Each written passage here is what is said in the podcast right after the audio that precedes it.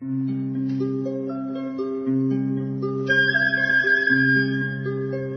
رادیو کودکان دنیا خوش آمدید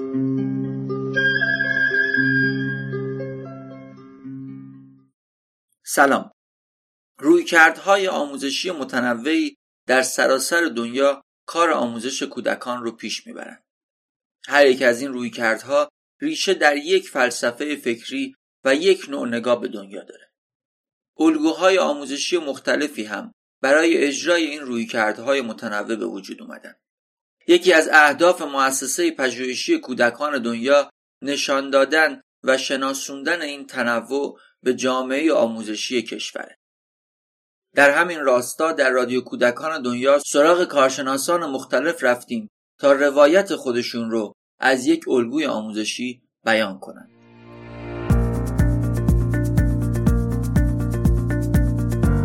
آقای مصطفی کریمی مدیر عامل انجمن پژوهش‌های آموزشی پویا هستند. ایشون در یک سلسله برنامه به دیدگاه های پیاژه و الگوهای آموزشی مبتنی بر اون می‌پردازند.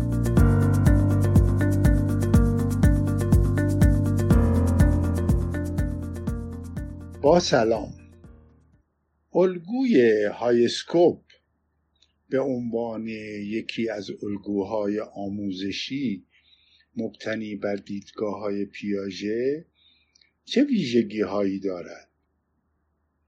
برنامه ریزی آموزشی در آن چگونه است؟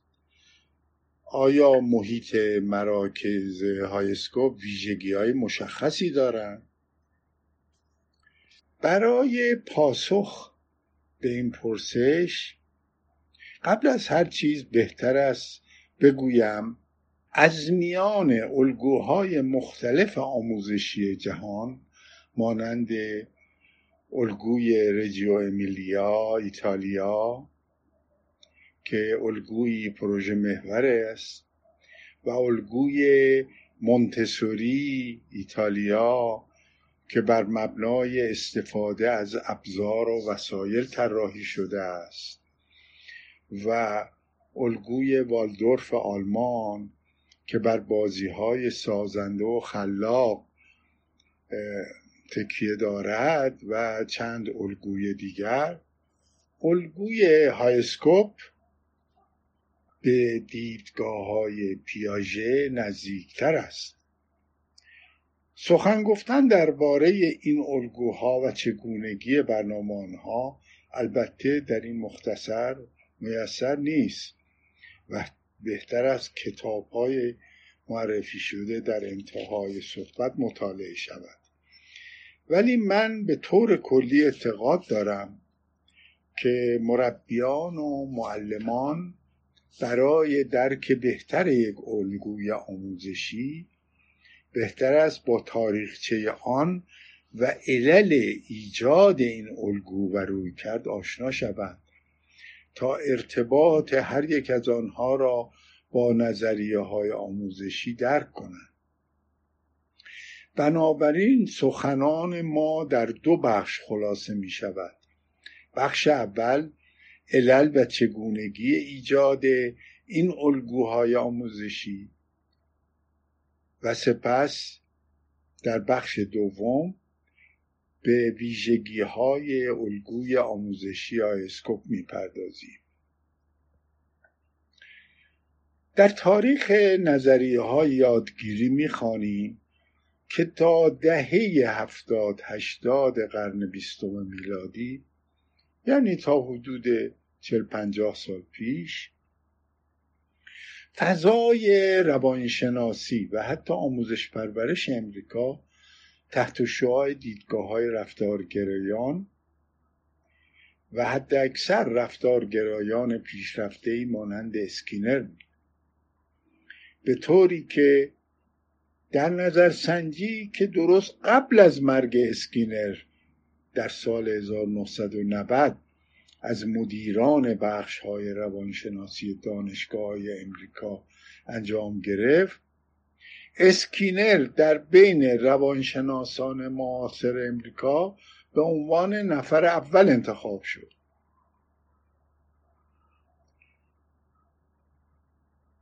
درست در این زمان گاردنر در دانشگاه هاوارد نظریه هوش جنگانه رو که در واقع در سال 1975 مطرح کرده بود ولی هنوز داوری ها و تکیه آموزش پرورش امریکا به تست های هوش آیکیو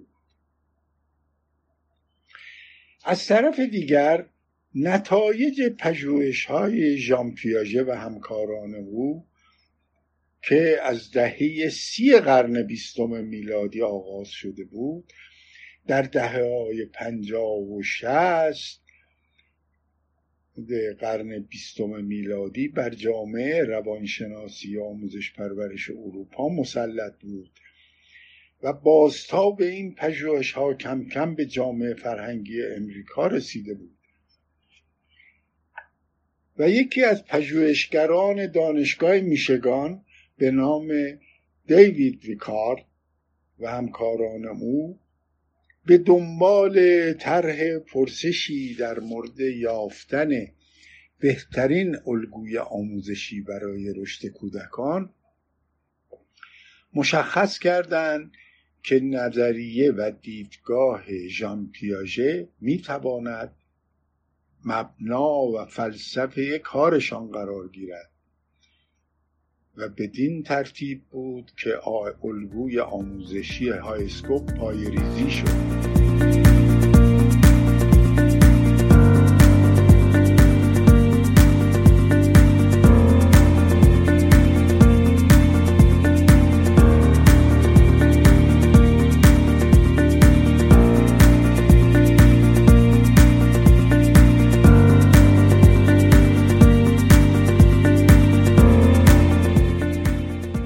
میداریم من نظر و دیدگاه پیاژه؟ مهمترین عامل یادگیری در کودکان پیش دبستانی و اوایل دبستان فعالیت آزاد کودک و کار با اشیاء عینی در واقع در یادگیری فعال است که کودک خود طرح پرسش و مسئله می کند حل مسئله می کند روابط و قوانین را با فکر و ابتکار خودش کشف می کند توجه کنیم که در فعالیت آزاد کودکان مهمترین عامل یادگیری یعنی انگیزش و خودانگیختگی وجود دارد. زیرا که کودک بر حسب علایق و اشتیاق خود یک فعالیت را انتخاب کرده است. در چنین فرایند یادگیری مربی یا معلم به جای اینکه به کودک بگوید چه بکند به عنوان یک همکار در فرایند حل مسئله انجام وظیفه می کند با او همکاری می کند به دقت مشاهده می کند و به سخنان او گوش می دهد. مهمترین ویژگی در الگوی آموزشی هایسکوپ این است که فعالیت ها توسط کودک انتخاب می شود بنابراین دو عامل اصلی در یادگیری یکی یادگیری فعال و دیگری انگیزه یا خودانگیختگی که همکنون مهمترین مشکل در نظام آموزشی ماست. در الگوی هایسکوپ کاملا با اصول یادگیری ژان مطابق است.